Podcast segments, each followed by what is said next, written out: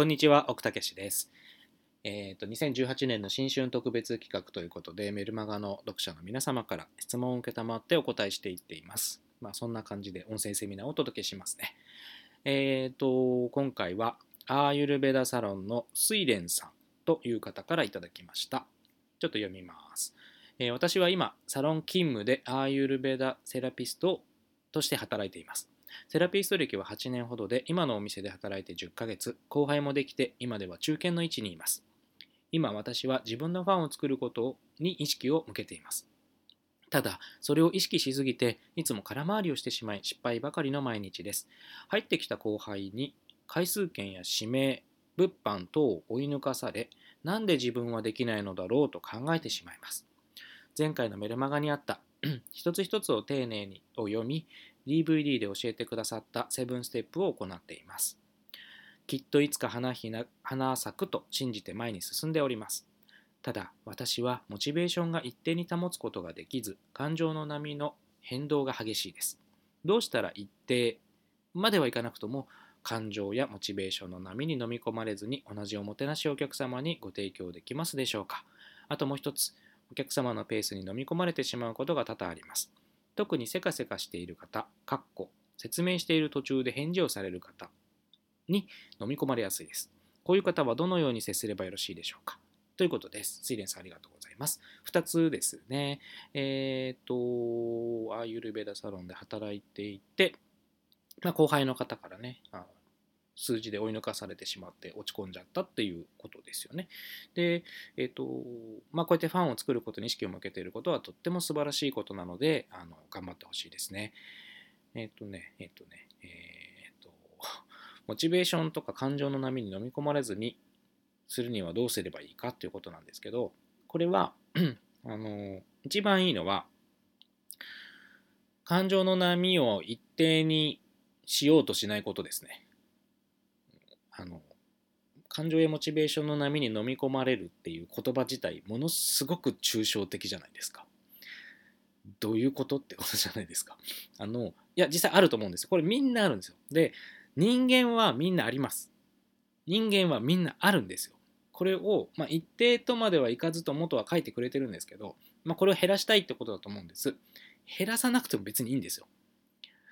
減らさなくていいんです。あの減らす感情をなんだろう波を減らすっていうことはどんどんどんどんロボットに近づいていくってことなんですよ。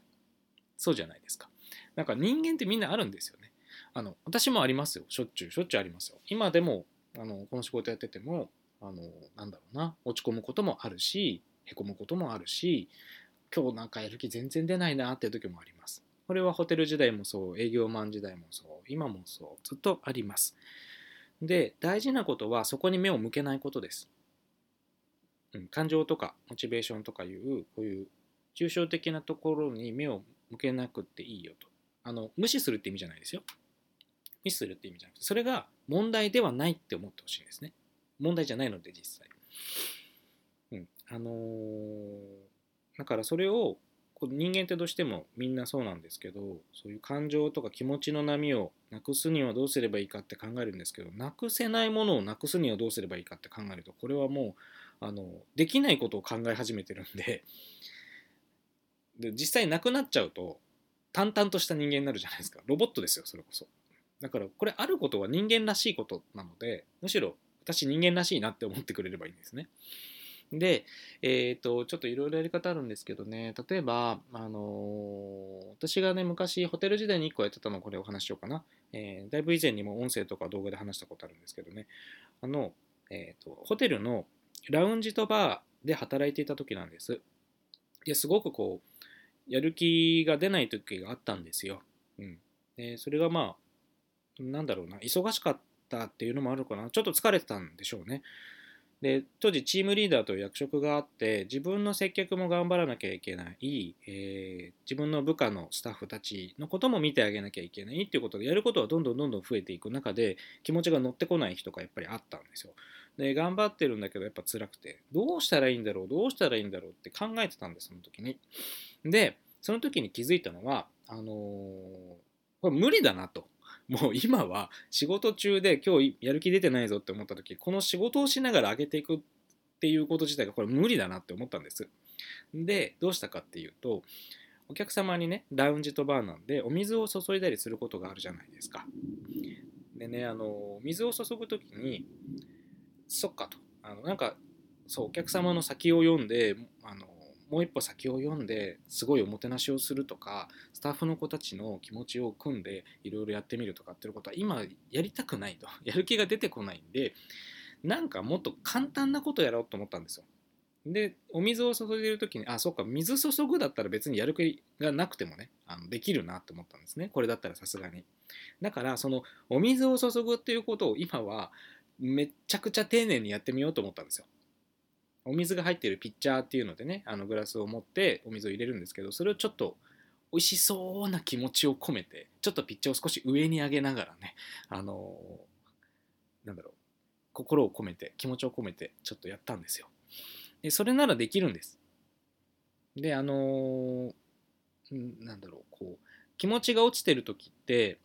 いろんなことできないじゃないですか。考えられない気づけないできないみたいな。そうするとできないできないが自分の中で大きくなってなおさら気持ちが落ちるわけですよ。だけどこうやってできることに目を向けたんですその時。水を注ぐっていうねことを。そしたらまあ、これならさすがにできるなということで。ひとまずこう後輩とか部下のスタッフの子たちにはごめんって思いながらちょっと俺やる気ないわみたいな気持ちで心の中で思いながら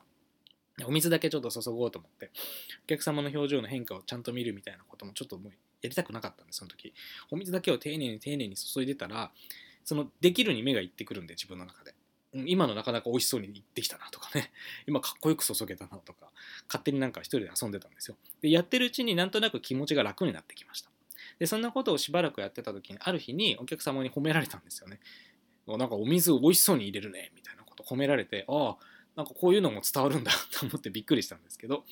でそれ以来あそっかこういうのもやっぱりいいんだなと思って気持ちが上がらないなということは気持ちが上がっていない時にでもできることっていうのを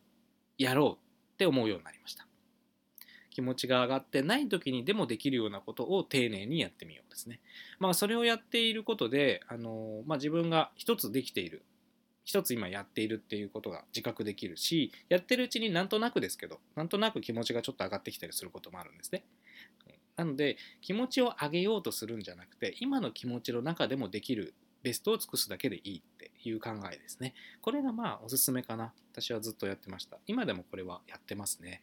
えっ、ー、と、まあ例えば今私だったらブログとかメルマガ書いたりってあるじゃないですか。メルマガ毎日ね書いてますけど、やっぱり書けない時あるんですよ。なんか全然パソコンに向かっても何も浮かんでこない。書きたいと思えないみたいな時もあるんですけど、そういう時は無理に気持ちを上げようとするんじゃなくて、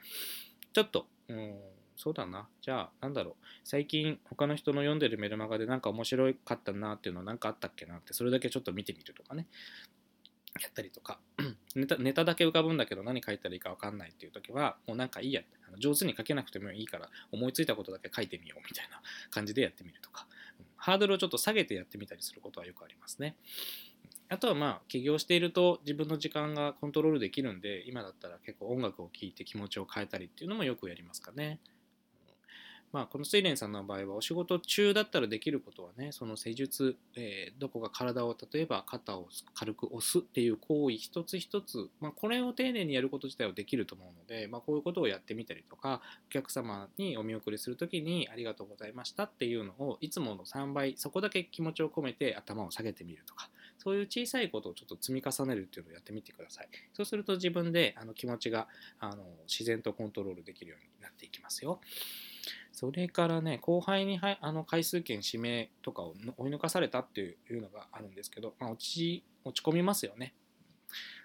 まあ、できないのは分かってても言いますけど、どうでもいいですよ。うん。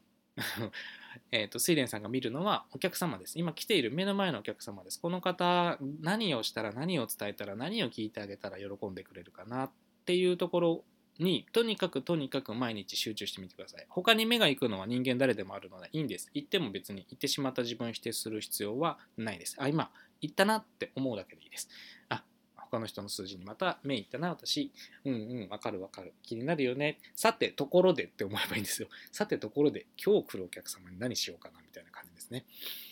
うん。さて、ところで。これがキーワードかな。えーと、それからお客様のペースに飲み込まれてしまうということですけど、これもね、相談で多いんですよね。説明してる途中で返事を、あ、はいはいはいはいはい、みたいな、ああ、してます、してます、あ、わかりました、わかりました、みたいなタイプの人って結構困りますよね。これ、睡蓮さんからいいたこの相談って多分、すごく集約されてるかも。お勤めのセラピストさんのもう8割ぐらいの方から相談いただくことばっかりですね。他の人の数字が気になってしまうとかね、その気持ちがついていかないことがあるとか、えー、こういうせかせかのお客様、あるいはもしくはちょっと無口なお客様とかね、こういう方が苦手っていうこととか、この辺はすごく多いですね。えっ、ー、と、せかせかしている方、飲み込まれやすいです。どういうふうに接すればよろしいでしょうか？えっと、飲み込まれないように接すればいいですね。元も子もないかな あの、えっとね、自分の中で、これもちょっと気持ちの問題なんですけど あ、はいはいはいはいはいみたいになった時に、そのはいはいはいはいはいって言ってることにすごくこう、フォーカスしてると思うんです、水霊さん。だから、そっちのペースに飲み込まれると思うんですけど、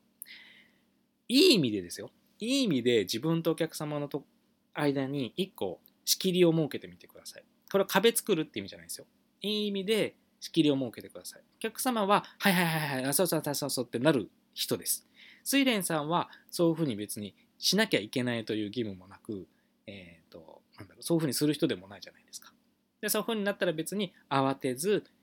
一つ一つを丁寧に説明するっていうことだけに注目しておけばいいんですね。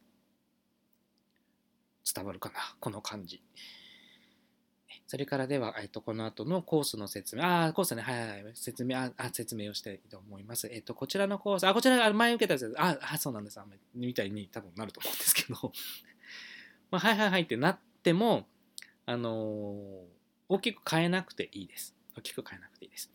ただ一つだけやっておくといいなっていうのはあのせかせかしている方っていうのは早く次早く次って頭がいくタイプの方なんです。なので結論を早く求める傾向は強いです。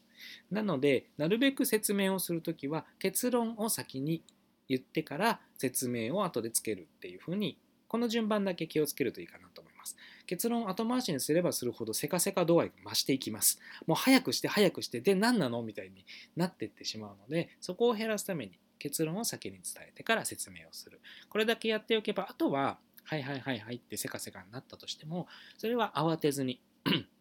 ってください。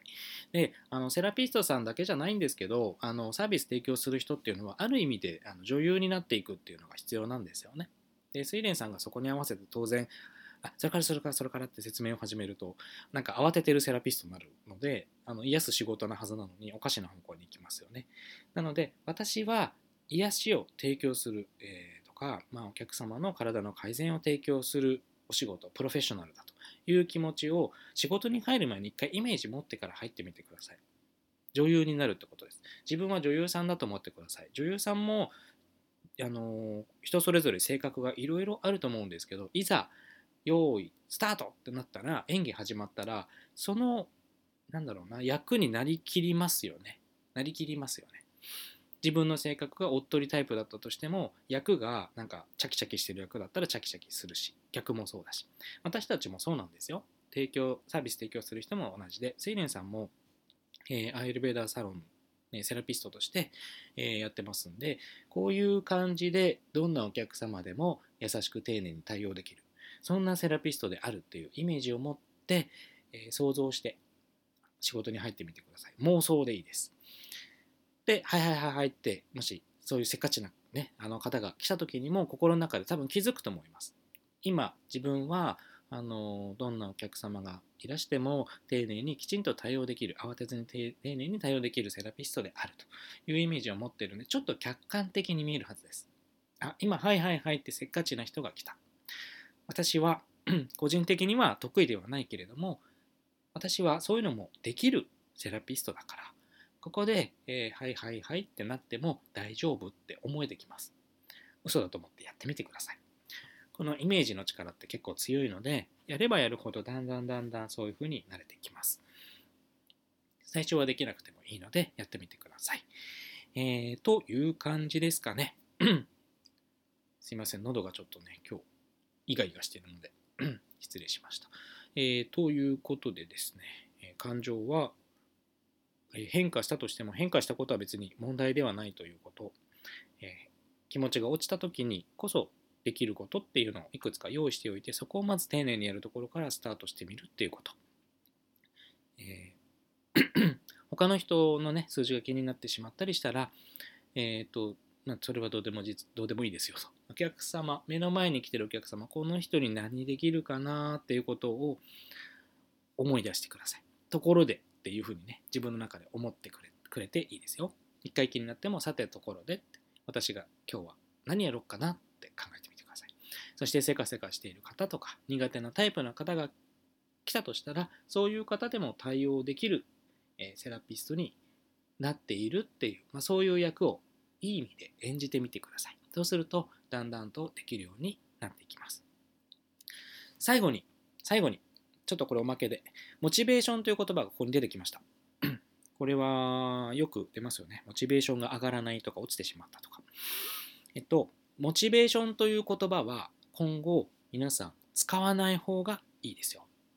私も基本使わないです。なぜならモチベーションという言葉がものすごく曖昧だからです。で本来モチベーションっていう言葉って動機何かをやる時の動機とかいう意味なんですね。気持ちって意味とはちょっと違うんですよ。本来の意味はやる気。私はこういうモチベーションがあってこの仕事を続けているとかね。で睡蓮さんもこのセラピストの仕事を始めた動機とか続けている動機とかっていうのがあるはずなんですよ。でそれは一切変わってないはずなんです。変わってたら今やめてるはずなんで。続けてるってことは残ってるはずなんですよ。だからこれは実は変わってないんですモチベーションって。今変わってるのは睡蓮さんは感情とかテンションが変わってるだけです。今日はテンションが上がる。今日は上がらないとか。なのでモチベーションという言葉本来の意味からまずずれたところでみんな使ってしまってる。だから余計にわけわからなくなる。ということが一つと,、えー、とモチベーションもそもそも変わってないですよっていうこと。私のモチベーションはこういう理由があるからこの仕事を続けてるとか始めたっていうのがあるはずなのでそこは変わってません。